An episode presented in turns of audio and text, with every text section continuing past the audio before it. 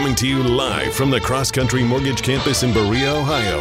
This is Cleveland Browns Daily on 850 ESPN Cleveland. Here are your hosts, Bo Bishop and Nathan Zegura. What's up, Browns fans? Nathan Zegura here, along with Jason Gibbs. Bo Bishop is off today as we get ready for the kickoff of Cleveland Browns Training Camp 2022 tomorrow here at the Cross Country Mortgage Campus. Today, the veterans have reported. They are in the building. The coaches are everywhere. By the way, they have a sweet looking. Have you seen that T-shirt hoodie everybody's wearing? Yes. Oh, it's gorgeous. I've already I, I looked. was wondering how long it was going to take you. That's why I went to Jeff. I went to Jeff and said, Jeff, not even. It's not even on the site that like Jeff has access to. It's nowhere. Is that only an equipment? Is that a melon pursuit of perfection again? it feels like it. I desire it. It feels like it's probably a standard issue. Um, that every team will have something similar to that. A T-shirt, hoodie. It's beautiful, uh, but we will uh, we'll get that when we can. Look, the fact of the matter is the waiting game continues. I- I'm sick of it. Uh, I, Gibby, are you sick of it? I'm s like, just let me know. Well, I- I'm at the point like this week has just come to a screeching halt. Like, Yeah. let, us get on the practice field tomorrow. Like, at least we'll have something to talk about. And it's hard to talk about this team. It's hard to talk about this season. It's hard to talk about what it's supposed to be. I went on the really big show earlier today, and you know they kept they were asking me, uh, uh, Riz and, and Hammer asked me a lot of questions about this, and I, I have no idea. I have no insights. Nobody here knows anything, and I mean that at the absolute highest levels of our organization. Nobody has any clue as to what is is going to happen or when something will happen. Uh, everybody shares the same sentiment, which is we would love something to happen sooner rather than later, so we can get this thing moving and and we can understand what this team could be. That's the hard part about it is you just have no ability to truly know what this team is capable of. You know, if we have Deshaun Watson for 13 games, called a four game suspension. That changes things. You're, I think, you're a favorite to win the AFC North. You're right there. You're a favorite to obviously make the playoffs. You have a team that absolutely has the ability to go to the Super Bowl and win it. If it's you know no games, uh, of course, same. If it's two, same. If it's six, okay, now we're getting into the mix. Eight, all right, where a lot of things are going to have to go right, and Jacoby's got to play well, which he's capable of doing.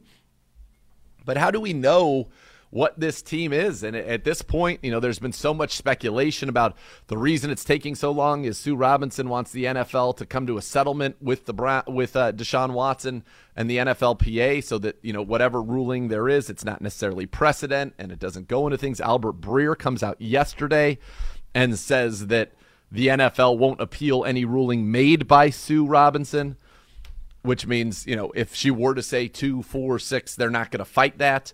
Um, we just have to figure out what it is, a- and then we can move forward. Because you know, right now, and it's funny. So at USA Today, uh, Nate Davis played out the entire season and gave assigned win- one loss records to every team. Did you see what he has the Browns at? I don't. I did not. Okay. What do you got? Is this a guess the stats? No, I mean you could. So this is what you, can guess. What do you think his his projection for our record is? With Watson or without? Exactly. Nobody knows. This is just what he did today. My guess is he thinks Deshaun Watson is not playing at all. In which case, he probably has us at like seven and ten. Six and eleven. Like this is not a six and eleven football team. No, it's if not. Gibbe is playing quarterback. So that's what I'm saying. It's it's holding up this. How can you even decide who's winning our division? Who's making the playoffs? By the way, he has uh, in the AFC, he's got the Bills, Colts, Ravens, and Chiefs winning their divisions. The Chargers, Bengals, and Patriots as the wild card teams in the NFC. Rams, Packers, Bucs, Eagles, with the Cowboys, Saints, and 49ers as the wild card teams. What is the love with the Saints? Do, I mean, mean, Javis was playing well before he got hurt last year. Had, okay, you know, but but listen, I don't know the answer to this. I there are a few teams that I just don't understand. Like I can all I can I guess I can get the Eagles because they're they they have some talent on that football team. I'm not saying that New Orleans doesn't have a good defense, but I just I'm not seeing what everybody else is seeing there. I mean, Michael Thomas going to come back and want to play this year? And you got Olave. you've got uh, Kamara, Well, you've we- got You think you have Kamara? Jameis. I mean, there's some talent there. There's there's talent on that football team. Uh, I'm not, you know, necessarily against the Saints. I think they have a good defense. They do every single year. So what that ultimately ends up looking like, I don't know. But I, I think he's got some people. Oh, and they have Jarvis. So yeah, Michael Thomas, Chris Olave, and Jarvis with Kamara and a good defense. I can see why people are in on the Saints.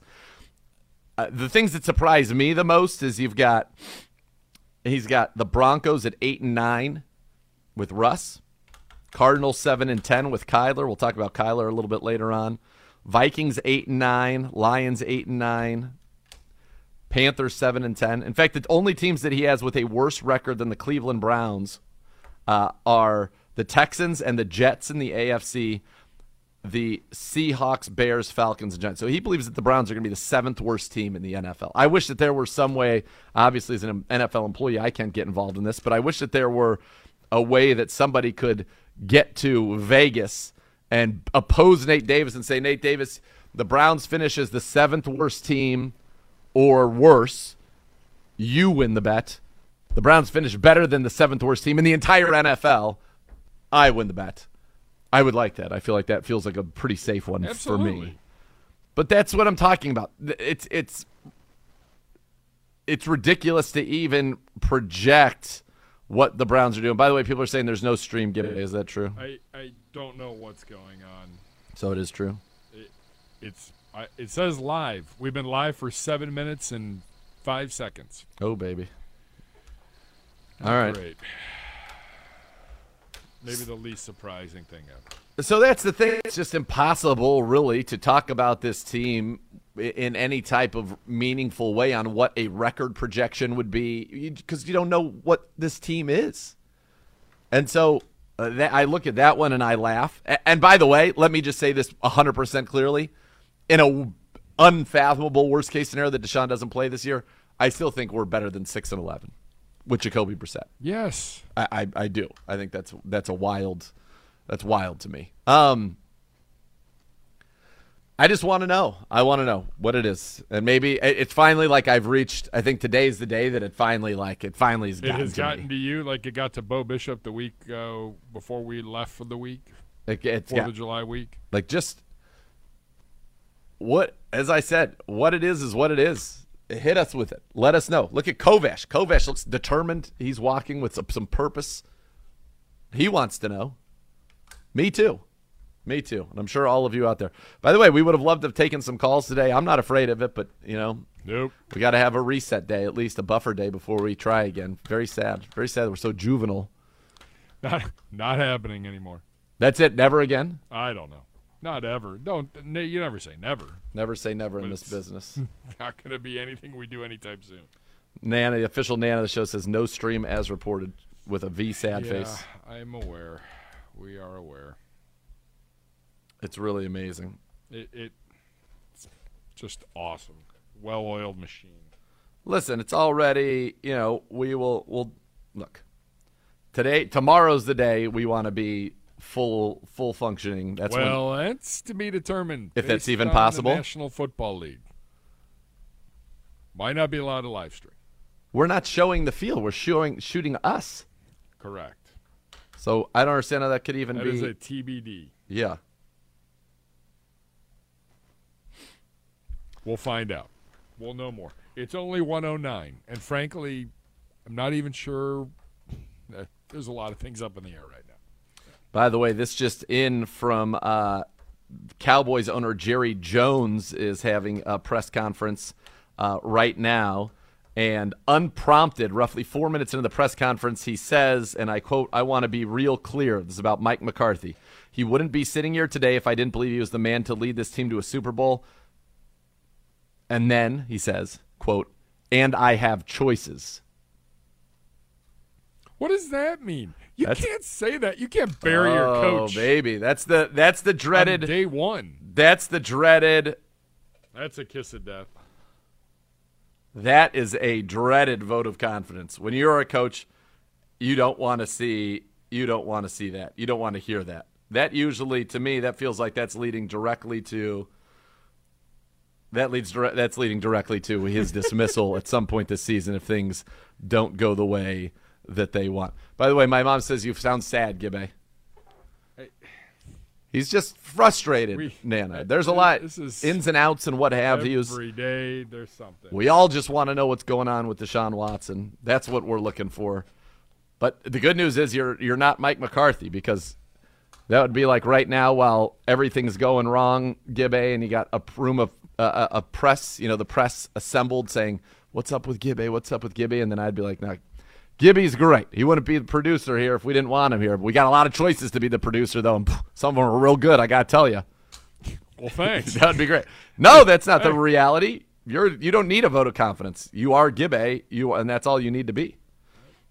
I don't even know. Like, it looks like it's live. It's telling me it's live, and it's still not.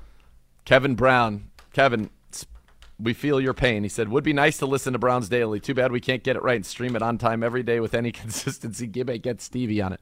Listen, technology is out of our hands. At least you can listen on the app. I You was can listen. say there are Right. numerous other ways to consume the program outside of the YouTube feed. Adam Schwartz loves that. He says he's got us on the stream, and the faith that you put in Gibbe at quarterback to take this team to more than six and eleven is uncanny. There, Here we go from the powers that be. We're working through something with the app and the stream, but I don't think it should be impacting what you're doing. I would disagree with you right now. yeah. Who are the powers that be? By the way, Pause. no, I mean, that was a real question. I know. All right, you'll tell me later. Yeah. My mom wants you to know that she thinks you're wonderful. This is a direct quote. I think he's wonderful and great and just perseveres and he puts up with a lot. He has a fan in me. So there you go, uh, Gibbe. Well, I, I promise you, it, it's not intentional. The affi- Like we we go live, and it's now it says I'm live, and it says I've been live for a minute. we're back, baby. Maybe. Maybe. I don't know. Look, the fact of the matter is, all we want to know is what's going on. Glenn Cook walking by, legend. Everybody's here. Everybody's in the building. Everybody's excited about what this season can be. We just want to know what does that actually look like. Let it. Let us know. Help me. Help you. That's all I want. Let us know. There it is. Let us know. So hopefully we'll get that. By the way, R.I.P. the Choco Taco. Yeah. What? What? what Klondike- wakes up and says I'm going to take away the Choco Taco. Klondike has discontinued it. I'll tell you this. I couldn't tell you the last time I had a novelty ice cream, something that would have come out of a ice cream truck coming through the neighborhood, Gibbe, because we know my thoughts on those. I can't tell you when the last time that was. What I can tell you is the last time that it did happen, it was a Choco Taco. That was and always will be the best going on in the world. ice cream. And now maybe there are some people who are who are skeptical who believe that they put out that they were discontinuing it to get people up in arms to re-drive demand for the Choco Taco. All right, you got me. Fine. But the Choco Taco is elite. Think about it, folks. They took the cone, they turned that into a taco shell, then they gave you some ice cream and then a little chocolate on the top. It's a delight. And again, like I said, it's probably been two decades, probably since in my 20s, that I last had a novelty ice cream. But the last time I did, I can guarantee you it was the Choco Taco. So hopefully, cooler heads prevail. The Choco Taco comes back, the stream comes back, and we get uh, we get an opportunity to know what's going on. Would be nice in the world. That's all I want. I mean, we don't, we're not asking for a lot. I don't think we are asking for a lot. I don't. It doesn't feel like it. It doesn't feel like it. So the good news is all 32 training camps are officially open today. Welcome to the 2022 season. It is happening. We are it, it's full go. It, it comes at you fast. It is full go. Yeah. And here we go Let's for the Cleveland Browns. good tomorrow for practice because right now that's not looking so hot. Yes. But it looks good for the weekend when the people come. So, I, really, that's what I, I, I would much rather see that. We can we can work around the weather issues. We'll be fine. We're gonna be just fine. We're gonna be just fine. Hopefully, we'll have some Choco tacos out there. All right. Coming up on the show, we've got a lot for you here today. You can tweet me questions, but I am not going to allow you to call after yesterday's poor behavior. You can tweet me questions, and I will. I'll entertain them if they're good ones. can do a mailbag today if you'd like. You can just we can organically if you send yeah. something to me on Twitter at Nathan Zegura or at BGSU Gibbs, and, and we'll check it out. Browns underscore daily. We'll check it out and maybe we'll talk about it. It'll be fun. We got around the NFL. There's a lot of news because everybody's reporting, so there's a lot going on around the NFL. We've got at 1:30, we're going to to bottom of the hour, we're going to take a look at the biggest questions at each offensive position group headed into Browns training camp. At 2 o'clock, Mike Sando's annual quarterback tiers are out at theathletic.com. We're going to break those down. 215 training camp preview. We're looking at the special teams unit, the kickers, the punters, the long snapper, the returners, and the coverage teams. And then at 230, biggest questions at each defensive position headed into camp. So if you have questions for the position groups, let me know. You have questions about the specialists, let me know, and we'll get into those. We'll integrate those into the show today. Um, again, it's the waiting game. That, that's really what it is. Here's my face for those if the stream's back. Give me some news. Help me out. I'm like the hungry hippo constantly refreshing, constantly looking to gobble up some news. Give me that news. Even though it's new as I don't want at this point, give me that news. That's what I'm saying right now. All right, when we come back, we're going around the NFL. Stunning arrival from Aaron Rodgers, stunning detail in the Kyler Murray contract. Some stars not reporting, other stars are reporting. Some people want their names changed, other people rolling with the same name. A lot going on in the National Football League. Coming up next on Cleveland Browns Daily here on 850 ESPN Cleveland.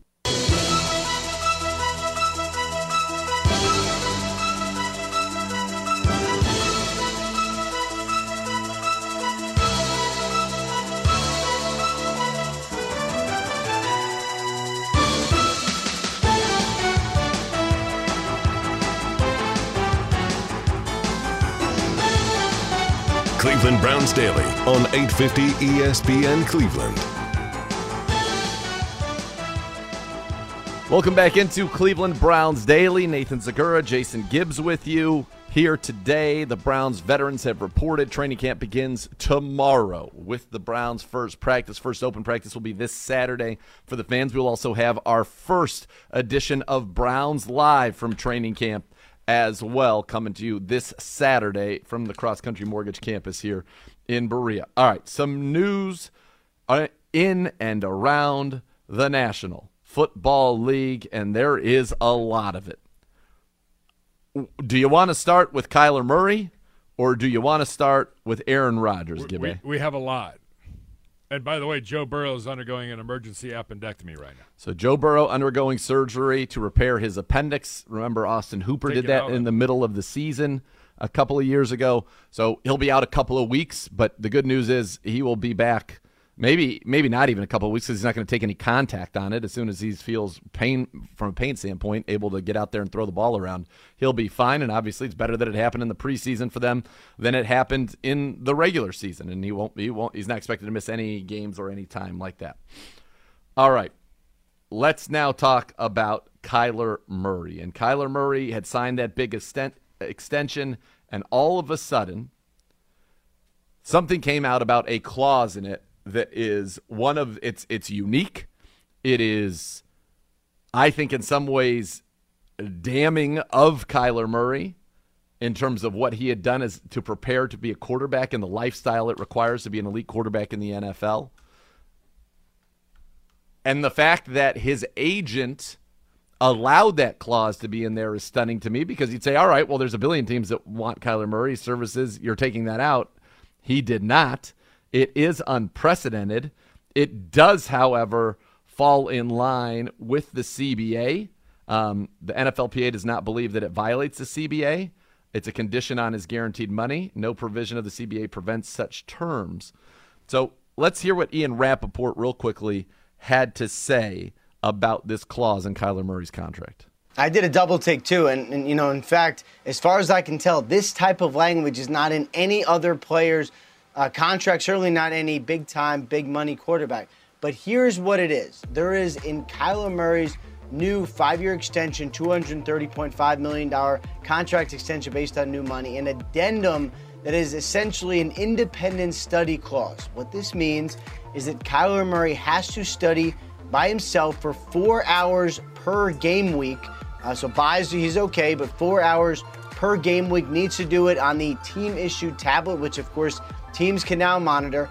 If he does not do this, he is in default and will uh, essentially lose his guaranteed money according to the addendum of his contract. It also says in there that he is not allowed to be doing anything that would distract him from studying, such as video games or TV. So, yes, and this is something that was extremely important from what I understand for Cardinals owner Michael Bidwill. Make this kind of commitment to someone. You want him to be the face of the franchise. There is significant uh, workout bonuses for the offseason. They want Kyler Murray around in the offseason. They also want to make sure that he is studying as he needs to be uh, based on the kind of commitment they gave him monetarily. So it was important to put it in the contract. Kyler Murray, from what I understand, gets it and eventually agreed to it, but it is certainly unique.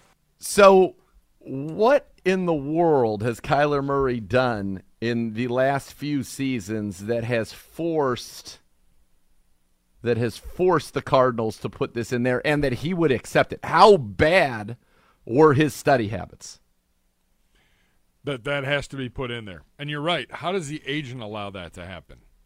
Because you don't want that stigma getting out about your client. You certainly do not. And, and that's the thing that I am amazed that this did get out. That this is something I can't imagine. The Cardinals would this it doesn't benefit anybody for this getting out. It makes the Cardinals look like you just gave a 170 guaranteed to a quarterback that you think doesn't study and doesn't do the preparation that he needs to to be an elite quarterback in the league.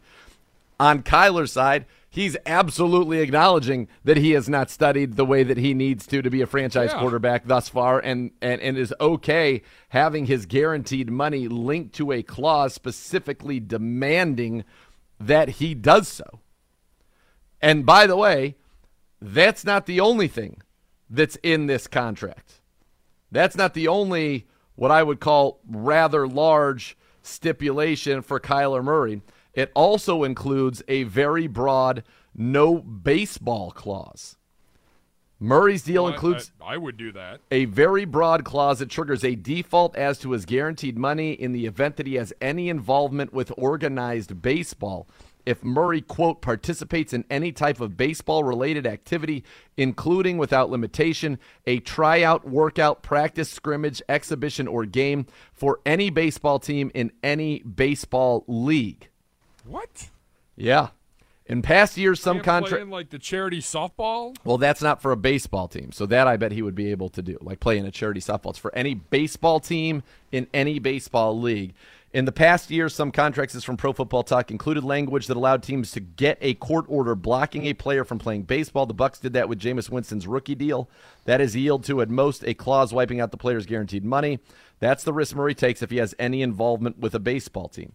So they gave all this money to somebody that they are on some level concerned is truly going to leave them for baseball and somebody that while he plays football at the most important position in all of professional sports, at the most demanding position in all of prof- professional sports, that he he has not done the requisite work to be great, and perhaps that's why they have had these second half swoons. Now, part of us said maybe it's because of you know what's going on with Cliff Kingsbury, right? We've said maybe that people figure out his offense. Well, what if it's because once people identify what Kyler likes to do and do well, he's not doing the work to have those counter punches, and yet they've rewarded him with this franchise contract.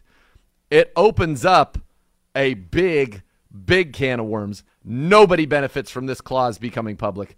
Absolutely nobody. And so that to me, the fact that it's in there is a red flag. The fact that it's become public is a double red flag. That's not to say it can't work out, but it's odd that he's got that. That has to be in there. I, I just, it's it's not a good look. I know you don't like that term, but th- there's something like number one. I think it's weird that the owner is demanding it. That that's kind of strange, and that I don't I don't know what that is. But number two, bad job by Kyler's people to allow that to be put in. Bad, yes, bad job for them. But, I mean, if that's how the only way, if that if that is what came down to him getting paid or not paid, there are plenty of things to be alarmed about there. Yeah. Uh, here's something else from Jerry Jones's press conference, which is becoming very newsworthy. He said uh, he took quote dead aim at now Cleveland Browns wide receiver Amari Cooper. Said when you make that much money, the bar is higher. It's about availability. It's why you it's why you are unavailable.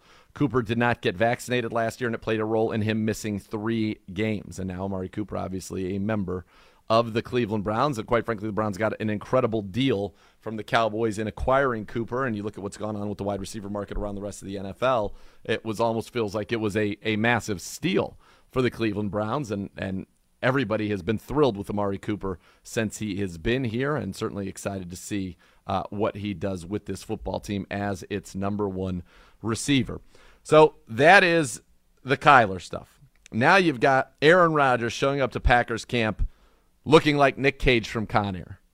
It's an absolutely stunning piece of video. He chucks his backpack. It's shot in slow motion, so you can see his hair blowing in the wind cousin Sal said it best that you know the thing that he's most concerned about watching this video that the Packers should be the most concerned about is how slow he looks compared to recent years, which was I thought a great War- little bit from cousin Sal there. Warren Sharp posted a good one, a good clip set to the set to a famous quote from Con Air involving Nicolas Cage. Please tell my daughter I'm sorry, but I couldn't leave a man behind. Like this whole thing as he's walking. It's brilliantly put together. Yes, McAfee a- was like, dare I say, going back to back. I mean, th- this is the content that I this this is what I need in the yes. I, I, need more Aaron Rodgers. More Aaron Rodgers. Just do it. By uh, the way, the stream's back. Yeehaw! I've been working. The waiting continues, but the stream is back.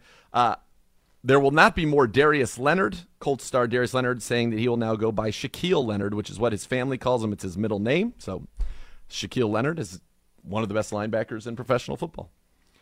Bill Belichick on Mac Jones this offseason saying, quote, I've seen dramatic improvement.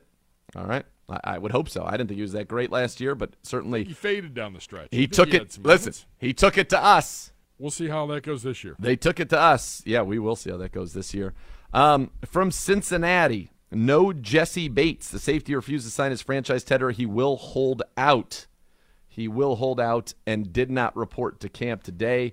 And we know how a lot of people in that organization feel about his importance. Joe Burrow saying that he is as important as anybody to their success and wants Bates out there. Um, and so we have a little bit of an impasse right now. They're saying they have no doubt that he will be ready to go when it is time.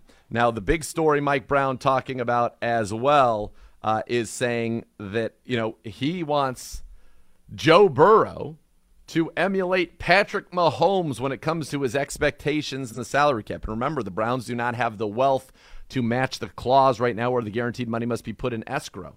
So here's what Mike Brown said. I sort of like how Mahomes said he doesn't care about what those guys are getting.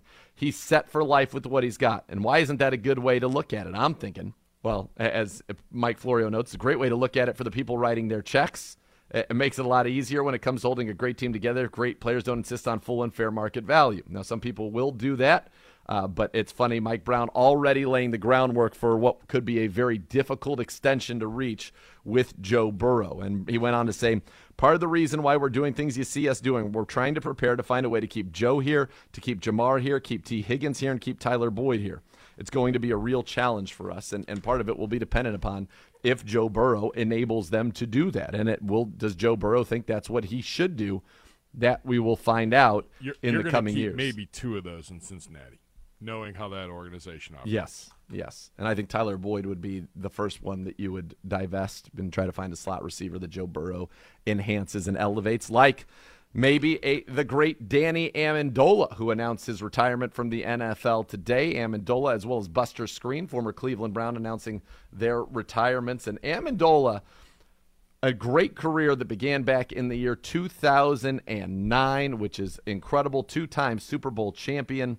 Uh, he appeared with, started his career with the Rams, which I forgot about. 85 yeah. catches back in 2010 for 689 yards. Um, he had 63 for 666 in 2012. Then he goes to the Patriots. He wins two Super Bowls uh, with the Patriots before going to Miami, Detroit, and finishing his career in Houston. So in 2008 and 08 09, it lists him on Wikipedia because Wikipedia is never wrong. Yep. There's a there's a little uh, little asterisk asterisk off season and or practice squad member only. That's how he came in. Yeah. Undrafted, 2008. Now he's a member of the New England Patriots all 2010s team. Which is wild because and he never never had 700 yards receiving in a season in his career. He never had five touchdowns in a season in his career. Um, in fact, his years with the Patriots were 27 catches for 200 yards and a touchdown, 65 for 648 and 3, 23 for 243 and 4, 61 for 659 and 2. Um, let's take a look at his postseason because I'm sure that's when, you're with the Patriots, that's one of the things that matters as well. And you go to this postseason with the Patriots, uh, 10 and 3 in the postseason. So here it is. The guy was just better when it mattered the most. In the postseason, 57 catches, 709 yards, and six touchdowns in only 13 games. So he was exponentially better in the playoffs than he was in the regular seasons. Uh, had some big. He had five for 48 and a touchdown in the win, the Super Bowl win over Seattle. He had eight for 78 and a touchdown in the Super Bowl win over Atlanta. And while they did lose uh, to Philly in that game, he had eight catches for 152 yards there. He also had seven for 84 and two touchdowns in the AFC Championship win over Jacksonville that year. So qu- quite prolific in the playoffs for caught passes Danny Amendola. Caught passes from Marc Bulger and Sam Bradford in St. Louis. The great Tom Brady. Matt Stafford. Like guys caught some passes from some pretty good quarterbacks. Yeah. Most certainly did. Stafford obviously in Detroit. Brady, you're right. Some good quarterbacks. Who did you, did you say who was throwing them the ball with the Rams? Uh, Marc Bulger. Bulger. That's what it Sam looked like Bradford. on that on that highlight. Looked like a little Marc Bulger action there. And All right. Romo So, was his quarterback in 08 when he came in. so we wish him well uh, in his next. I guess he's going to be pursuing a TV, and also we wish Buster Skrine well, who had a, a very nice career that began with the Cleveland Browns. I, I can remember he just got unfairly picked on in 2013. well, we're, we're in New England. We're up big. Like, we're having this great year. Chudzinski's a coach. This is my first year producing the radio network. And then Tom Brady just went at Buster Skrine. And he was getting flagged for everything. And it just kept, it was just an avalanche. And it, a lot of it, there was a lot of calls that shouldn't have happened. There were some that did that should have happened yes. and you just were like, "Is this guy at a crossroads?" I mean, Tom Brady almost broke Buster Skrine that day, and Skrine came back and played with a vengeance and got paid, and he was always a good teammate. He was always great in the locker room downstairs. He was Money Mitch before there was a Money Mitch.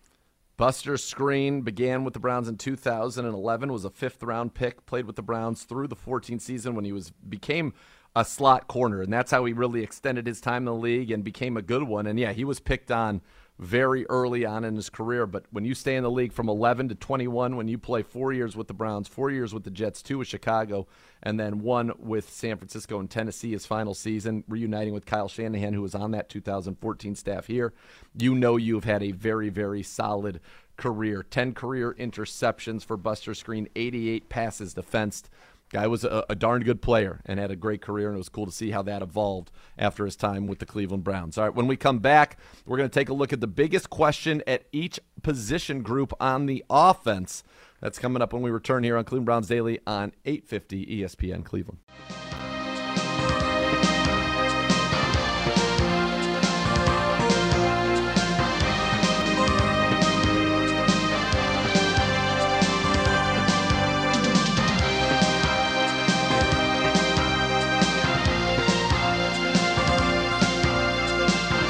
Cleveland Browns Daily on 850 ESPN Cleveland.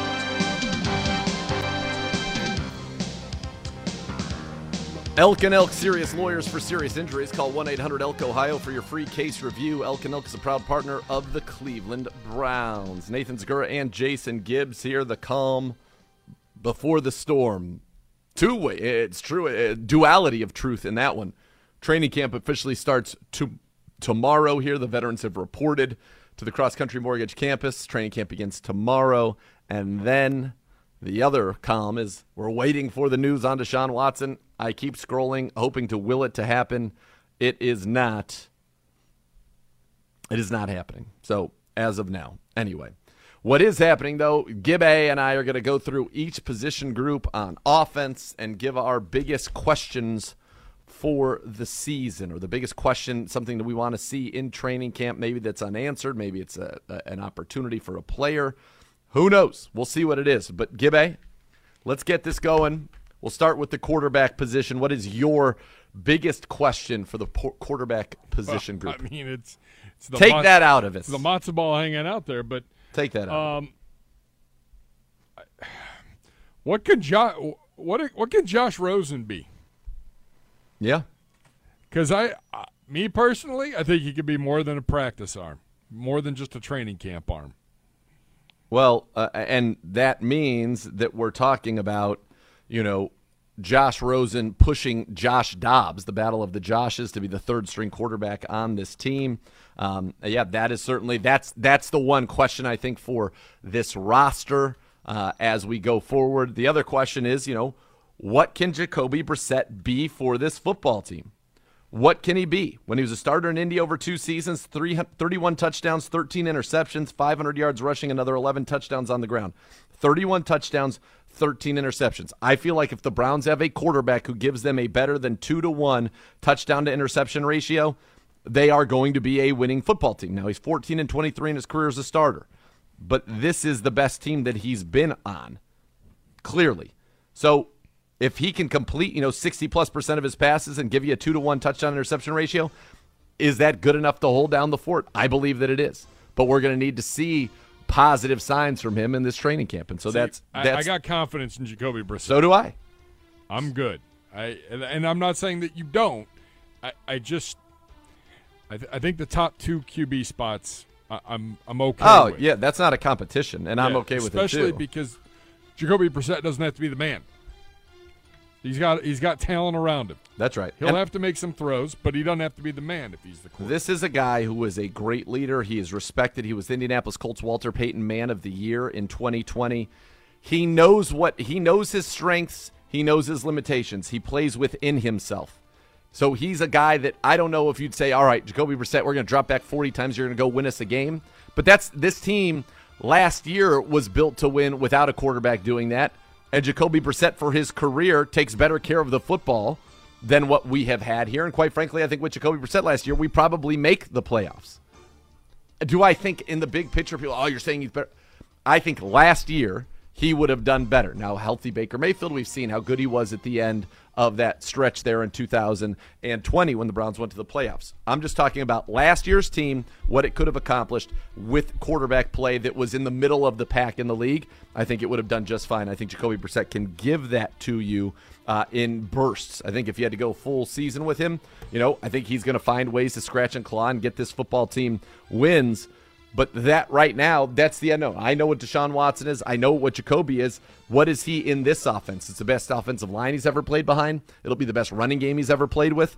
Could he be even better here with this team? By the way, it's a good defense. So I want to watch Jacoby. I have full belief in him. Anybody can step out there and stroke the trifecta like he does. You know, he's a hashtag athlete and he's going to come in, as I said, well liked and respected already in this locker room, knows his strengths, knows his limitations, and will play within himself. And I think a quarterback who does that for the Browns has an opportunity to be very, very successful for this football team, just like Case was. Case last year was 2 0 in his two starts yep. because he knew what he could do. He knew the offense, he knew the system, he knew where the ball was supposed to go, and he was able to deliver the ball there. And I think that is what you would get with Jacoby Brissett, plus a little more size, a little more uh, running ability, especially in short yarded situations. All right, running back room. Biggest question you have about the running back room? Uh, I think it's probably the same one you have, and that is how many how many of these guys make this football team? Who's on this roster uh, going into Labor Day weekend? So I think you could almost put it in pen, honestly, barring an injury, that Chubb, Hunt, Johnson, and Jerome Ford make this team. So the question that I have about this room is number one, is there a trade that potentially comes out of this room? Correct. Does this room do those four guys? If those four are on the roster, I think those four are on the roster. If not, that potentially changes the calculus. Look, the the fact is, Nick Chubb is the best running back in football, in my opinion. He's certainly in the discussion. People could debate the merits of a Jonathan Taylor or a Derrick Henry, but he's right there with all of those people, despite never getting that type of a workload. Kareem Hunt, you know, has led this league in rushing. Last year was on a pace, you know, in the first six games, he had 522 total touchdowns and five touchdowns. He was on a pace last year for 1,200 total yards and 11 touchdowns. He is the best number two running back in the NFL. D'Ernest Johnson is the best number three running back in the NFL. Last year, when he was asked to be a starter in two games, all he did was produce 245 yards rushing on six yards to carry, one touchdown, and added nine catches for 80 yards. So 325 total yards. A touchdown was the FedEx Ground Player of the Week. He was the highest graded, had the highest running grade of any running back in the NFL for the season at Pro Football Focus. And then there's Jerome Ford, who was the fifth round pick this year. So Number one, is there a trade possibility with maybe D'Ernest? I don't know where he could go, and somebody says, "Yeah, this guy can be the guy for us." Or do you go in there with the greatest insurance and, and the best, honest goodness, the best top to bottom position group of any position group in the NFL? Because that's what the Browns have there. And then the other kind of like little question is because we're talking running backs, do they keep a traditional fullback? Or Johnny Stan's been working with the tight ends. Is it a tight end who occasionally can play fullback?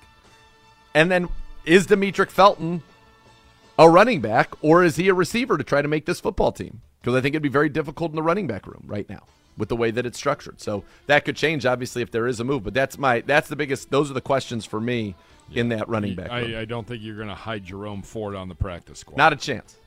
And they've already been very impressed with him. All right. Wide receiver room. What's the biggest question to you? Boy, the, there, there's a few here, but I, I think it has to come down to the impact that Anthony Schwartz can make on this room.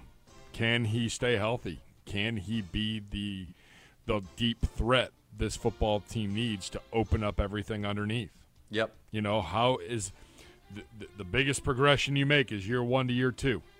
So, where is what does that look like? Can it happen? Yeah. That is that's you know, that's it for me to piggyback off you. It's it's Anthony Schwartz, right? Yeah. Does he become the vertical threat or or must you go and, and inquire about a Will Fuller or a DeSean Jackson or a T.Y. Hilton? What's up? Oh, the great Allison walking by right there. Love it. Love to see it. A lot of joy in this building right now. By the way, earlier I, I was at her desk. Do you know what she had on her desk? A key lime pie Kit Kat. Where'd that come from? Brad Melland. Well, I think the next. I level tried it. The next level's next. You want to go get one of those? I tried what- it. It was uh What is, what is that man doing? the guy's He's got, not helping us at all. He's the he's the Nothing. he- no love. it- well, I didn't realize that. To me, the fact that he didn't give it to us was a sign of love. But I guess that's a different way to look at things. I Different- like Elon. It does. It was not. You would just. You'd rather have some key lime pie. It was not great. I like a good key lime pie as well. Okay. Um. So Schwartz is the big question mark. David Bell now with this foot injury on the on the pup list. When do we get him back? That's a question heading into camp. And then you know who makes this team as the next receiver? You know, Jakeem Grant's going to make this team because of his return prowess. Amari, Donovan Peoples, Jones, Bell, and Schwartz. If you need to bring in a veteran because Schwartz isn't ready, is that person? That's the last spot right there.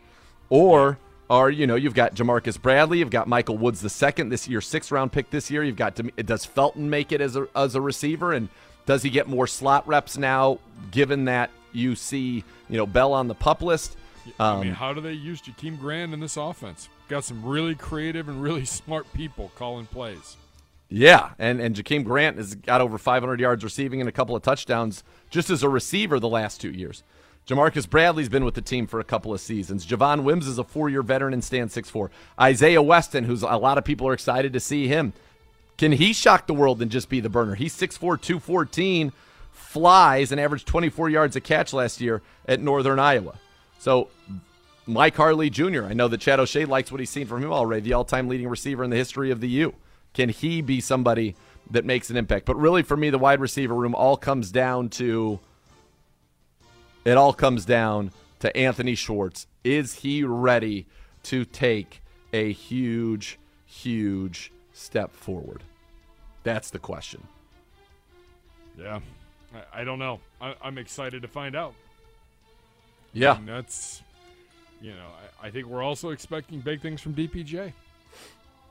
You know, the of course that I have no doubt about. Like that, I'm I'm com- I'm supremely confident in Donovan Peoples Jones. All right, let's go to the tight end room now. Gibbe, biggest question for the tight end room. I mean, can can the chief live up to the hype? Live I up mean, to that, the contract. He deservedly got the contract. Now, I mean, eh, this is not a three tight end set anymore with Deshaun Watson in the fold. You know, he's he's going to be counted on a lot. I mean, it's a very young wide receiver room. He's he's got to be the man when it's time to be the man. And I believe I believe that he will live up to that contract. I think that he is certainly ready. I know the Browns are ready to see that uh, go forward. My question is, you know, Chiefs number one, Harrison Bryant's number two. Who's number three? Does Miller Forristall become the third tight end, the former undrafted free agent out of Alabama? He's had a nice spring, and I realize it's not as important a position as it would have been perhaps last year. But I think if if Jacoby is starting for a while, we'll see more of the three tight end stuff uh, than we will with Deshaun Watson. So, or do you need to go out and get a veteran to complement the Chief and Harrison Bryant? Does Johnny Stanton make this team? Does Marco Santos Silva, the the former college hoop star who's pursuing a football career, does he make such an impression with his athleticism that he makes this team? You know, I'm fun to watch that guy. I think that's going to be that's going to be fun to see. So that's those are my questions there. All right, biggest question for you on the offensive line, Gibbe. I, I guess it's at the tackle position, and and how do you know if Jack Conklin is Jack Conklin ready to go? Um, is Jed Wills taking that next step in his development? And I, I guess you could say the same thing um, regarding James Hudson. You know, or or is Chris Hubbard healthy? The tackle t- position to me is probably the biggest, maybe the biggest position of question going into this on the offensive side of the football. Right. Just because of just because of the injuries. Right. Right. And, and, and, the injuries and the youth and the youth. Right. You know. Quick questions: Can Jed Wills bounce back after being injured for much of last Yeah. season? Will Jack Conklin be ready to go? That's a big one, right? Now we've got great depth. How does that shake out? You've got Chris Hubbard, you got Hudson, you got Pocic, Dunn, Blake Hance. You know, what does that mean for Dawson Deaton, who was the seventh round pick this year, for Drew Forbes, a sixth round pick back in 19, for Hjalte Froholdt, a former fourth round pick in 2019, was on our roster last year. You know, and then Alex Taylor, how does he go forward? But the biggest one you're dealing with is all right, is Jack Conklin ready to go? And does Jed Wills recapture the form that he showed in his rookie year after battling through injuries in his second to become that, you know, bookend stalwart left tackle that the Browns drafted him to be early in the first round two seasons ago? So there we go. So let's look at the offensive side. All right, one hour down. See, we got through it, even though we're playing the waiting game. That's what we do. Big B's here. When we come back, we'll take a look at Mike Sando's annual quarterback tiers, a training camp position preview of the special teams unit, and then the biggest questions at each defensive position group. It's all coming your way in hour number two of Cleveland Browns Daily here on 850 ESPN Cleveland.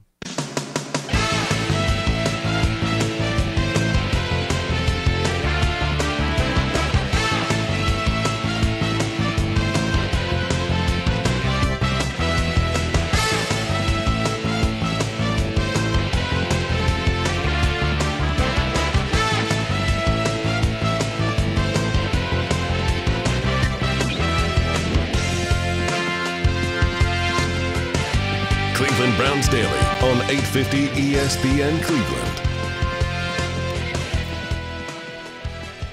Welcome back to Cleveland Browns Daily, hour number two here from the Cross Country Mortgage Campus in Berea. And now we told you we're going to go into the quarterback tiers. And there's a lot of interesting stuff here from Mike Sando. He does this every year at The Athletic. And um, you get some, I think, some interesting comments as well about the various Boy, quarterbacks. Do you? uh, uh, you get a lot. There's there's no doubt. And so in, in 2022, so 50 NFL coaches and executives have shaken up the elite ranks for 2022, the ninth incarnation of his annual survey. Um, tier one, a tier one quarterback is basically the guy that can do it all, right? That's the guy that can win you the games when you need him to win you the games. He can pass when the other team knows you're going to pass. He is the franchise. He is the man. And in fact, the exact word he has is a quarterback who can carry his team every week. The team wins because of him. He expertly handles pure passing situations, no real holes in his game. Number one in tier one, Aaron Rodgers, who has been in tier one since every year, basically. Uh, this is the eighth time in nine years of the quarterback tier is validating that he's finished no worse than tied for the top spot. He is the standard tier one for quarterback play. Um, a defense coordinator said, I can't wait to rate him as a two. That'll be the favorite day of my career. So he's number one. He's a tier one guy. Mahomes, a tier one guy as well. A single contrarian voter prevented Mahomes from tying Rodgers at the top. That voter, veteran defensive play caller, thinks there were times last season when Mahomes failed to read defenses the way top tier quarterbacks do. And there was some knock on that. Teams played a lot of cover two and that he wasn't able to deliver the way he wanted. Tom Brady coming in at number three, uh, that he is. He's Tom Brady. I mean, what do you want? Uh, quarterback's coach said he's a 1 100%. He can carry that offense. He is that offense. He has an all star team around him, but look at how that team oozes confidence now. They have 12 back there and playing. You still have to give the dude a one, a defensive coordinator says. Josh Allen surged into the top tier after narrowly missing it last year, and how could he not? Nine touchdown passes without an interception in the playoffs last year. Uh, as a personnel directed set, personnel director said, he's proven he can handle big moments. Um, he gives guys opportunities to make plays. Nine times out of ten, they make it. You can see the maturity. He used to make really egregious throws. It creeps in every now and again, but he's a big time passer. Um, Look at his voting average. In 19, he was like at a 3.69.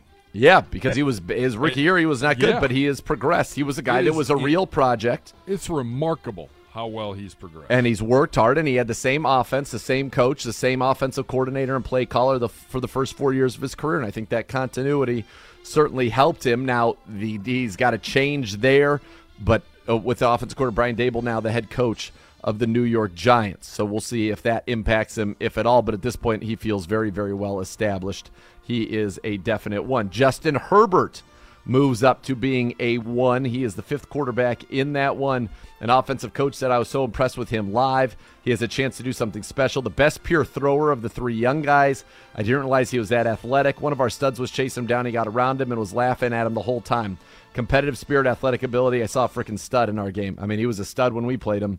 There's no doubt. Yeah. Another voter said he's kind of like a bigger version of Aaron Rodgers. When we played them, I was like, dang, I didn't know this dude could move that well or he was that accurate. Five, six, seven years down the road, I think uh, he will be the guys we're talk one of the guys we talk about in the big three. I just I, I think it's still high. I think I need to like I know what he's capable of, but a lot of anointing going on there. And I don't know about the re- I, don't I, think he's good. I think they're good. there. Well, he's aggressive, and he's got now he's got the talent. I think to back up that aggressiveness. So we'll see. But I, I, I was very impressed with Justin Herbert. Joe Oh. Burrow, also in Tier One, making his debut there. A GM said that he is a young Tom Brady. I think Herbert has shown he can do it in doses. Burrow's a step ahead. I think his mind is a lot quicker. He wins with his brain. So he's smart, and a lot of people think he's like a bigger, better Drew Brees. And if he has that career, look out. Uh, he is a very, very good player. Um, head coach who played, placed Burrow in Tier 1 explained that Burrow's poor offensive line was a contributing factor. West Coast offense quarterbacks are always looking for with the anticipation, instincts, ball accuracy, throwing guys open. You just don't see that at a very young age coming out. I'm talking particularly from the drop back phase. I'm a fan. I'd put a one on him. One concern was uh, he predetermines a lot of his quick game. They'll spread out and try to show him the pitcher. If you can change the look, I think the kid locks in on some of these guys. I'm just saying he predetermines some things till he grows out of that. He's a good two for me. Very good. Tier two, by the way, is good. A tier two quarterback can carry his team sometimes not as consistently, can handle pure passing situations in doses, or possesses other dimensions that are special enough to elevate him above tier three, but has a hole or two in his game. It starts with Matt Stafford, who, by the way, just won the Super Bowl and got 18 tier one votes up from four last year. Um, all the talent in the world. You get him in a good situation, and he and he wins. I mean, he won the Super Bowl. Russell Wilson also in tier two. He comes in at eighth, and Deshaun Watson comes in at tier two as well, uh, finishing ninth. So he got a lot of votes in different areas because of the uncertainty around him, which we were all hoping to end there. Uh, but here's what a defensive coordinator said. I know that he's the, the situation is what it is, but he is a one. I mean, I'm just rating him as a football player. He is a one. He is legit. You can put the game on him. They were bad in Houston, but it was not because of him. And then somebody said at the at the uh, at the end, it will be not be hard to put Watson back into tier one if he does what the Dolphins in Cleveland and half of a dozen other teams thought he would do if they signed him. Lamar Jackson in tier two at number This ten. is the one. And this is where there's some tough stuff in here eh, that I, I I agree with some of it and I don't agree with some of it. Number one, I agree with this. You cannot go into a game and not account for this guy. Like we are meeting with people every offseason to find out how they would defend this type of offense. At the same time, I can see why you go anywhere from one to three with him. If he has to drop back and throw the ball, it's not the same. But if he's on rhythm, they're running the ball, they're running play action off it, you can't account for him. He's going to kill you. That is right. He is that good. Here's another defense court said if he has to pass to win the game, they ain't winning the game. He's so unique as an athlete. He's a really good football player, but I don't care if he wins the MVP 12 times. I don't ever think he'll be a one as a quarterback. He's a one as a football player, but not as a quarterback. So many games come down to the two minute, and that is why they have a hard time advancing even when they are good on defense. Playoffs are tight. You have to be able to throw the ball. He is just inconsistent throwing the ball. It's hit or miss. So and I think part of the reason that's part of the reason why, and I don't agree with that statement the way that it is made, by the way. Um, I think Lamar Jackson's very dangerous. Now he's shown that he can throw the ball in certain situations. In other situations, he hasn't been as consistent as some other people. And, and people saw last year that game in Miami where they just blitzed him, and that kind of changed things for him. But I'm sure they will have an answer. But the fact is, receivers don't want to play there. And that is something that the Ravens have to think about when they're considering do they give him a, a big, big contract, and of course they should, because what are the alternatives? Uh, another offensive coach said to me, it's nonsense to say he's not in tier one. He's one of the more special talents to ever play the game, and Baltimore's a contender because of him. I couldn't agree with that anymore. That is true. He is a special talent, and he is the reason they are as good as they are. Number 11, Dak Prescott in tier two, Derek Carr in tier two as well. I don't know if I agree with that. Well, we'll find out. If he's not if he's not tier one after this year with Darren Waller, or Davante Adams, and Hunter Renfrow, he's never going to be. Um, Kyler Murray in tier two as well at number thirteen. Better study hard. Matt Ryan uh, almost into tier four for the first time in nine seasons in the balloting. He had been a one at, at times, even a two, uh, but he still lands in tier two. Um, I still think he can play an evaluator said if you give him the run game and protect him, especially if you can protect him up the middle, he can throw it well enough and he's smart enough to keep the train going. With the Colts, I think he's got a great chance. With the Falcons, he didn't have any help. Matt Ryan physically has less ability than the guy they got rid of in Carson Wentz. What they're hoping is he's a better leader and more and less mistake prone. Reich wants someone who can control the offense. I think they're going to work well together, and Matt's a good manager. He's going to take care of the ball, go to the right spot. So I think it's got to be a better pairing. So 14 quarterbacks in tier one or tier two. Real quickly, tier three, legitimate starter needs a heavier run game and or defensive opponent to win. A lower volume drop back passing offense suits him best. I would say that's probably true of Matt Ryan at this point. Kirk Cousins heads up this tier, and some people think he's very skilled, not a natural leader, they say, uh, but he's been playing consistently at a high level. He's a more consistent passer than Matt Ryan. Kurt's not learning new teammates, so we'll see where he is. I think they're about the same. About the same. Garoppolo uh, into that tier three. Ryan Tannehill in tier three makes sense. Mac Jones in tier three. Uh, Baker Mayfield at number 19 in tier three as well. Jalen Hurts and Carson Wentz in tier three. Jared Goff in tier three. Trevor Lawrence in tier three. Jameis Winston in tier three. Tier four quarterback could be an unproven player, not enough information, or a veteran who ideally would not start all 17 games. They've got Justin Fields, Tua. I thought he was the most accurate quarterback in the NFL. I heard Tyreek Hill say that. Davis Mills, Zach Wilson, Trey Lance, Dan Dimes, Marcus Mariota, Sam Darnold, Mitch Trubisky, Drew Lock. So the earliest Steelers quarterback appears is in tier four with Mitch Trubisky, number 33. Tier five, quarterback best suited as a backup. They've got Geno Smith there as the one. So Kenny Pickett not ranked in this tier list, but you'd have to imagine that he'd be down there as well. Um, and, and so there, there it is. But the Browns have a guy that is a tier one talent. Everybody acknowledges that, and that's why they made the move they did A- to be in that tier. How is Carson Wentz 20th? And Jared Goff is behind him. Trevor Lawrence is behind him. And Jameis is behind him.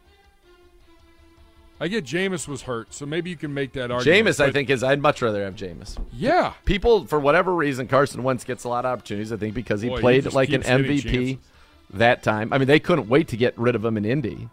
They were couldn't wait to get rid of him. They were done. They don't let the door hit you on the way out, and yet he still fetched a decent, a decent haul. He got, I think, a couple.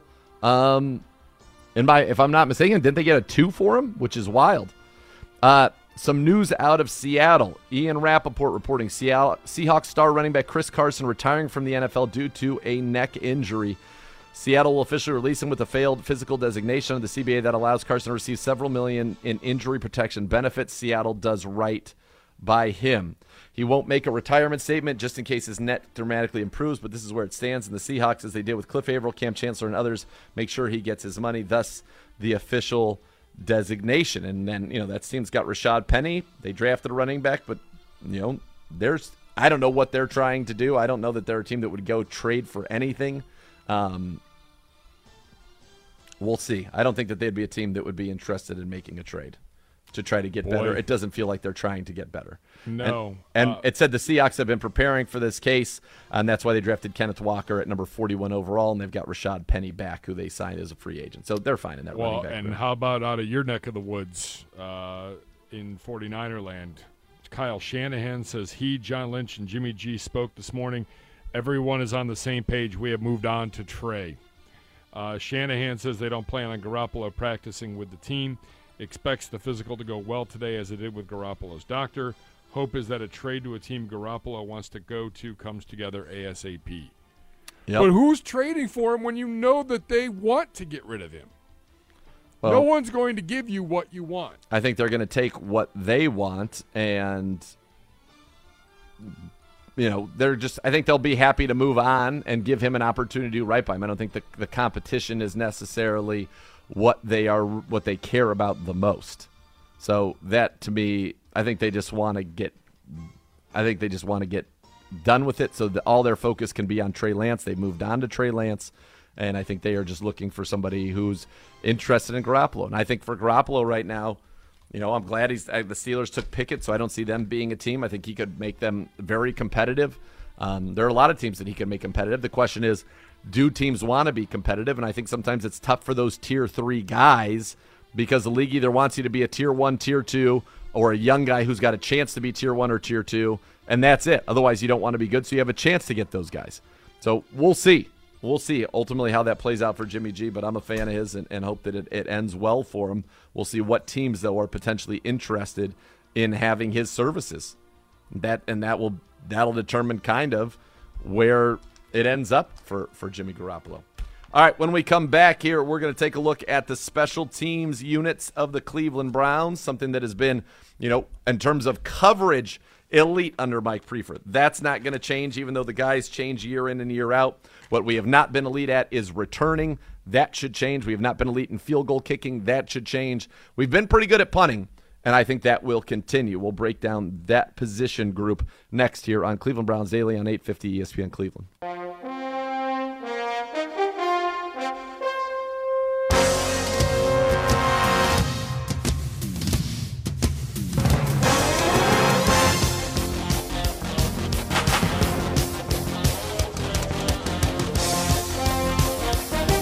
Cleveland Browns Daily on 850 ESPN Cleveland. All right, welcome back into Cleveland Browns Daily. Nathan Zegura and Jason Gibbs with you. And right now, we're going to take a look at our special teams units heading into training camp.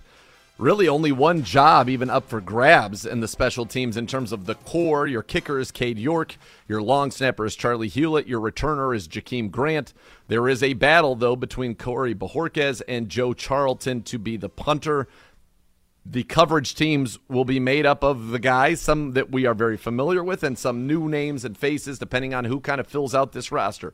Your bottom tight ends, your bottom receivers, your bottom linebackers, your bottom safeties and corners and running backs. Those guys are going to play special teams for this team. And if Mike Priefer is known for anything, it is consistently great coverage unit. So I expect that to continue. We'll start with our kicker, Cade York, the Browns' fourth round pick out of LSU this year, was the first kicker taken and, and one of the earliest kickers taken in a long, long time. He's got a huge leg. He went 15 of 19 from 50 plus in college, including a walk off 57 yarder in the fog to beat Florida. He won a national championship. He knows about kicking in front of 100,000 people as he did in the SEC. He knows about big games. He knows about pressure. Mike Priefer, our special teams coordinator, absolutely loves him. Said he shed a few tears when the Browns made the trade to get York. He said the sky's the limit.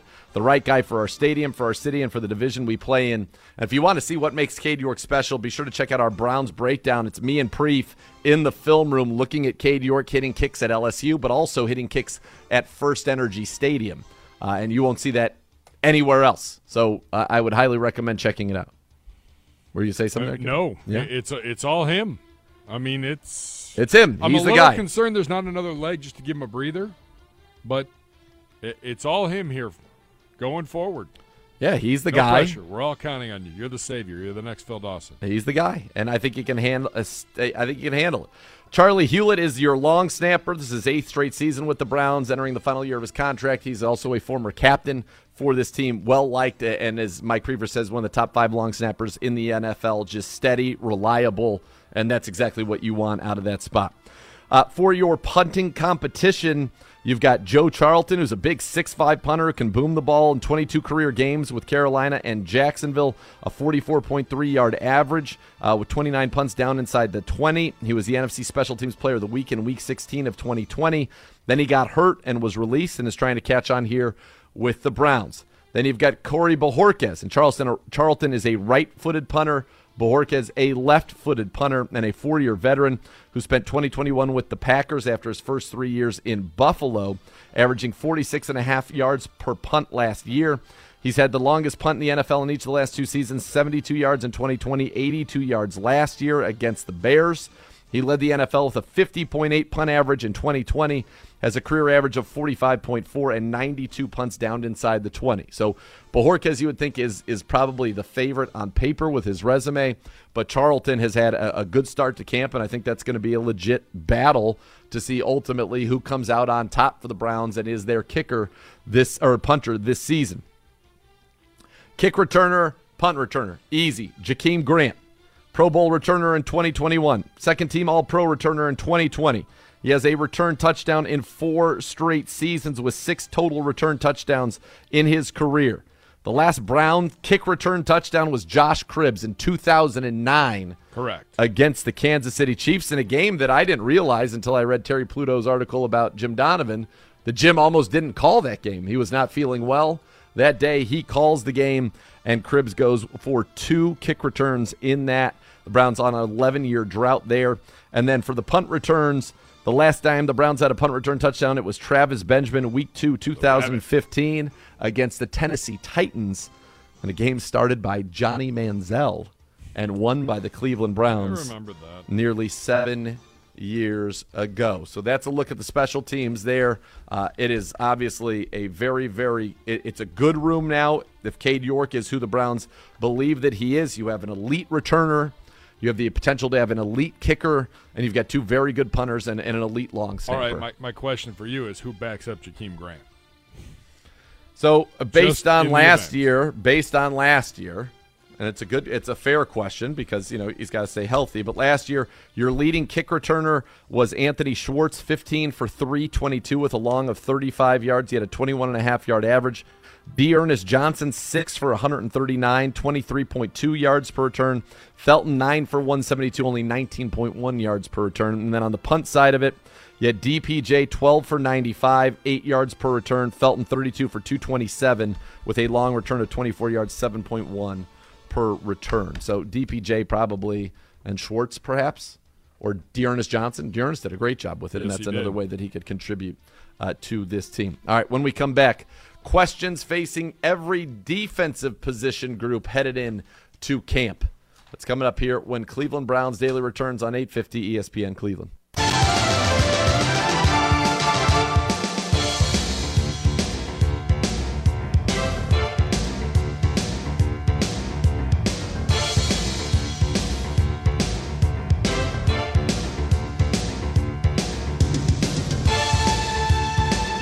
Cleveland Browns Daily on 850 ESPN Cleveland. Rumpke Waste and Recycling is a family owned and operated company. Whether you join them as a customer or as an employee, you'll become a part of the family. Visit them at www.rumpke.com to learn more. From And that- Jamison Hensley in Baltimore. Ravens outside linebacker David Ojabo, officially a holdout. The second round pick yet to sign a contract did not report Tuesday. He's the only Ravens player not to report. Good news. Hold out. Hold out all preseason. Great. Well, it's an odd one because he's not ready to play anytime soon. So, what's the difference? I don't know. I, I don't. What What are you holding out for? Well, that's what I'm saying. He's not playing this year. He suffered that awful uh, injury at his pro day. So this was not a season that he was going to play. If he did, it wouldn't be for much later on. But you certainly want him there. Uh, interesting that he will not be there today. And listen, when you're drafted in the second round, you know you're, it's it's basically slotted what you're going to be, what you're going to get paid by based off of the Yeah. people in front of you and behind you. Now, my guess is that this is happening because he's saying, you know, I'm a top 15 talent. I should have been a top 15 pick were it not for this injury. And thus, I want to. But you, you don't paid have as that such. choice. There's a there's a pay rookie pay scale. Well, look, his I'm I mean, clearly. it's coming down to the guaranteed money is what Yes. it is. That's what that's where the holdup is, I'm sure. yep. The Dolphins signing veteran wide receiver Mohamed Sanu. Mohamed Sanu, vet down there. And, and look, the, the top receivers for that team are Tyreek Hill, Jalen Waddle, and Cedric Wilson. So you're just talking about being a veteran backup, somebody who knows. And, and Mohamed Sanu was with the Niners recently. So Mike McDaniel obviously knows him. He knows the offense and can bring it in and can also help teach the offense to guys. Remember when Kyle was here, he brought in Anthony Armstrong, who didn't make our team, but knew the offense and was able to demonstrate it and help teach it to the rest of the guys. So that could be the role that they're looking at right there with Mohamed Sanu. All right, let's start on the defensive position group. Some questions for each room. We'll start in the edge rusher room. What are the questions you got there, Gibbe? At the edge, Yep. The defensive ends. how many actually play on the defensive line? Who's moving inside? It's I mean, you know what you have. You have Clowney, you've got Myles Garrett. You've got two of the best in the game. Yep. And I, I, I I think that Chase Winovich is, is going to find second li- a, se- a second life here.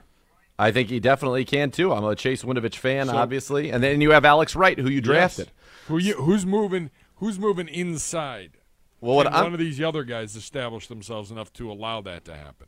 I'm curious to see. They're not going to move inside to play defensive tackle. What you're talking about is when we're in passing situations, who's the third defensive end, which means one plays inside. I think we could see all four of them on the field together, and I'm curious to see that because of right size. If you put Wright and Clowney, say, inside, or Wright and Myles inside, and then Clowney and Chase Winovich on the outside, what does that look like? My other question is, you know, do you end up keeping five defensive ends? Is Takk McKinley still an option for this team? There's reportedly mutual interest there. And if he comes back, how does that change the dynamics in that room? Because you've got a lot of guys competing and guys who have played. Stephen Weatherly's been in 73 career games. He has eight and a half career sacks. He was in Minnesota, so he knows a lot of this guys on this staff. Isaac Rochell, 63 career games, five year veteran, nine career starts, nine and a half sacks. So he has been productive in this league. Then you drafted Isaiah Thomas in the seventh round out of Oklahoma, who led the Sooners in sacks in both 2020 and Feel like 2021. that kid could be a player too. Right, but where does their where's their room? That's the thing. You've got veterans, you've got guys who have played in the league, you've got a couple of rookies, you got Takk McKinley still looming out there, and then you have Curtis Weaver who's been kind of in the mix here for a couple of years, made his debut last year, but you know, is he the odd man out? And, and really, how many guys end up getting kept, and how many guys get kept in the program? Like, do they try to get an Isaiah Thomas to the practice squad? That's Correct. there's a lot to sort out there. I'm curious right now. Initial question: Who's the first guy in in the Cheetah package or the NASCAR package? Who's the first guy in as the third defensive end? Do we ever see all four defensive ends out there playing together in obvious passing situations? That's something I would be curious about. And something I, I do hope we see because Wright can rush from the inside. So you've got three guys who can. I don't think Chase would rush from the inside very often, but you have three guys who can rush from the inside for sure in that defensive end room right now in Myles, in Clowney, and in Alex Wright. All right, defensive tackle room. Your biggest question, because I think there's a. This is the one with the most questions. Who's going to be your starter on opening day in Carolina? Who are your two starters? Who are your starters? That's the starting one. Who makes this team? Who makes this football team in the defensive tackle room? If if let's just go under the assumption that only four guys make it, you've got you've got Jordan Elliott, Taven Bryan, you've got Perrion Winfrey, you've got last year's fourth rounder Tommy Togiai, and then you have Sheldon Day. I love Sheldon just, Day. just makes plays. He's been in 67 career games, the most of anybody in that defensive tackle room, more than anybody not named Taven Bryan in the defensive tackle room combined. That's more than Elliott combined with Winfrey and Togiai. You know, and then you got a couple of young guys. Glenn Logan, the big guy out of LSU, who's a four-star player, started a ton for LSU, won a national championship there. Is there something to him? Does he have some juice? And then really, you know, the other question would be who is if if we're seeing three defensive tack, three defensive ends and one defensive tackle in those pass rushing situations, who's that defensive tackle? Is it Elliott? Is it Bryan? Is it Perrion Winfrey? Who is it? Yeah, there's it's the one room that I think you have the most questions. Like, Oh, if- for is sure. Perrion Winfrey, the guy that we're all hoping he can be, and Right. how soon will it take to develop to get him ready at the NFL level? Yeah. You know, Taven Bryan, second chance. You know, didn't work out in Jacksonville. Can it work out here? A former first round talent that uh, uh, that the Browns I think Jordan Elliott's got a lot of talent. definitely think yeah, Jordan Elliott does have a lot of talent. I think he's there's some pressure that he's got to live up to that talent. That's the time is for him to do that. You know, now is the time for Jordan Elliott to take that step. For Taven Bryan, a chance to resurrect his career after being a former first round pick. You know, is Perrion ready, as you mentioned? All right, let's go into the linebacker room now. Your biggest question for the Browns linebackers, led by linebacker coach and friend of the show, Jason Tarver. I- I guess I would say, how many linebackers are you keeping? Are you playing two or are you playing three? Well, I mean, that's whoa. You're- Contain yourself. You're going to be playing two the majority of the time. You will play three at times. But, you know, like for example, Sione Takitaki is going to be your Sam linebacker when you're in your base situations, but he also was probably your number one special teams guy right now. So, you know, the question is do you keep five linebackers or do you keep six? If you keep five, four of those five are, are locks Walker, Phillips, JOK, Taki. Then the fifth becomes a battle. You know, Tony Fields, who you drafted last year, Dakota Allen, who's a three year veteran and has been a special team standout in the league last year with the Jags, uh, was certainly that. Willie Harvey, who's been with the Browns since 2019 on and off and played on teams last year and is a very smart linebacker that they like, and Silas Kelly, who was our undrafted free agent this year. So they'd kind of be competing for the last spot. And if there are two spots, you know, it feels like Fields and Dakota Allen would have the leg up, and then you got to have Willie Harvey or or or Silas, you know, make a big move. For me, the big question is uh, is who's your starting Mike linebacker? Is it Anthony Walker Jr.? Is it Jacob Phillips? And and not a question, but something I'm excited to do is to see the just the development of JOK in year two. I think he's going to be Can this group stay healthy? I think that he's going to become an absolute superstar. So I'm pumped to see that. Yeah, I, I there's a lot of talent in that room. A lot more talent than I think maybe people originally gave them credit for a year ago. Uh, but you got to see the talent realized. Can everybody stay healthy Yep. and, and make plays and be the playmakers and fly all over the field as we envision them? I think he will. I mean, you think about you just go through the accolades really quickly. He's the Browns' third high, highest grade defender among the starters, fifth highest grade rookie defender, sixth best linebacker overall. Period. Was on numerous all rookie teams. Tackles, pass breakups, forced fumbles, sacks, tackles for loss. He, he did it all. I think that he has such a bright, bright future. I'm excited to see that. The guy that's really the question mark is Jacob Phillips. Every time we see him, he's really, really good. We just haven't gotten to see him nearly as much as I think anybody wants Yep. in this building. But if he's healthy, There have been flashes. if he's healthy, is he the guy? Yep. Because Anthony Walker's flat out solid. 100 tackles, 109 tackles a year the last five seasons. Four with Indy, one with us. and a great leader. Great leader. Covered well last year. Played great. Wanted to come back. And he is back. So I, I like him a lot. I, I certainly don't think anything will be handed, but Phillips is a unique and very special athlete. So will we finally get a chance to see that? All right, cornerback room. Biggest question. Boy, if Denzel gets dinged up or, um, you know, Greedy gets dinged up and Newsom's got to move back outside, who's going to play inside? Who's playing in that slot? I think that the way they would do it, if I think the better way to ask the question is if Newsom gets hurt, who's playing in the slot? Because Fair. I think that if if let's say if one of Denzel or Greedy get hurt, I think that it would be Greg would be on the outside still in two two cornerback formations, and then in nickel he'd come inside, and it would be Greedy and AJ Green, or Greedy and MJ Emerson, or Denzel and AJ Green, or Denzel and MJ Emerson. If both were out, it probably would be Greg in the slot and MJ Emerson and AJ Green on the outside. The question I have is who plays slot if Greg gets hurt? And my guess is we saw some of this in mini camps and OTAs. My guess is if everybody else is healthy, the first person to back up Greg Newsom in the slot would actually be Denzel Ward. I think Denzel would go inside and you'd have Greedy and AJ or Greedy and Emerson on the outsides. Now, the question is if Newsom, if that is the plan, and hopefully we'll get some clarity on that, if that ultimately is the plan, who goes inside if neither Newsom or Denzel are available? Who is that guy? Who is that guy that plays inside in that situation? Is it one of, you know, Herb Miller? Is it Sean Jolly, Reggie Robinson, Parnell Motley? And these are questions that we'll get, you know, to Jeff Howard and we'll get some understanding of that as we get closer. But my understanding of it is now your nickel one is Greg Newsom, your nickel two is actually Denzel Ward, given the strength of the outside. Yeah. So if those guys are both not available, by the way, that's a situation I don't want No. to be thinking about or dealing with, but that's what it would be.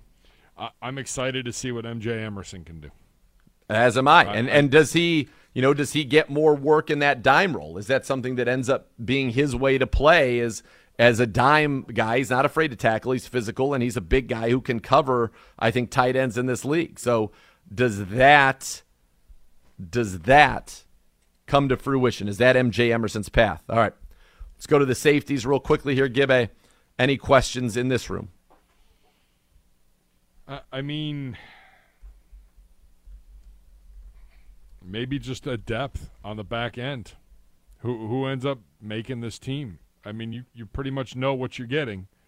I think we're expecting Grant Delpit to burst onto the scene here. Um, in this his what second full year? Yep. Second full year, third year in the league, but second full season. Correct. John Johnson, uh, JJ3 was walking in this morning. He's on our social media. Year six.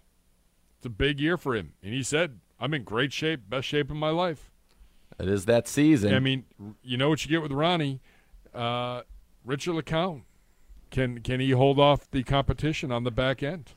Yeah, I think that's I think that's good. I think you know John with Grant's ascension, John gets to play closer line of scrimmage like he did with the Rams, and that's where he's the most effective. You got Ronnie back, your top three, and Ronnie was great in 2020. He he, he struggled Yes. last year, we know that, but I think he's been humbled. I think he's ready to come back and be a stud uh, and a, a very good dime defender for this football team. Now, you mentioned Rich LeCounte. He right now would be the fourth safety he could get pushed. D'Anthony Bell is an undrafted free agent out of West Florida that they like. Jeff Howard likes him. He can run. He's always in his playbook. He knows where to be. So could he push Rich LeCounte? Nate Meadors is a guy that spent 19 in Minnesota. Uh, has been in three career games. They know him there. Jeff Howard knows him. Jeff Howard was the assistant DB coach when he was uh, an undrafted free agent out of UCLA. So he was brought here obviously for a reason. And then Luther Kirk, the fourth and undrafted free agent out of Illinois State, who has spent time with Dallas, Minnesota, and Atlanta. That would be the other safety. But right now, it really feels like it's LeCounte's job there. He gets to start his preseason uh, in Jacksonville, where he did last year. Remember, he had the interception down there. Uh, almost should have had two, almost had two in that game. So that's kind of the big question for me. Who ends up ultimately being the fourth safety? How much of the dime do we see with three safeties versus, you know, does do we see more of MJ Emerson in that dime role? Those are the things to look at there. But boy, I feel good about the back end of this defense for the Cleveland Browns.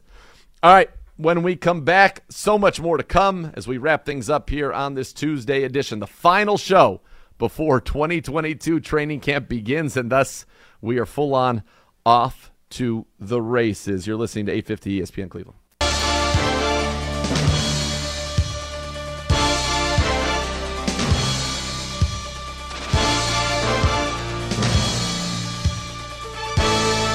Cleveland Browns Daily on 850 ESPN Cleveland. All right. The waiting continues. We have not heard from Judge Sue Robinson while we are on the air today, so the waiting continues. Hopefully, it comes after we're off the air. That's fine with me. Just let's get this resolution on Deshaun Watson sooner rather than later. The football people bustling about, sags strolling by because tomorrow it begins. Training camp 2022 at the Cross Country Mortgage Campus begins for your Cleveland Browns. And that means we're going, hopefully, until the middle of February, baby. But it starts. The 2022 season officially begins tomorrow. We will be live from the practice field, Sure. we believe, for training camp practice number one here. So, uh, listen, this was a football episode. You want to know all the questions, every position group, what we're thinking going into training camp. Be sure to get it wherever you get your podcasts. Stay tuned. The next level is next.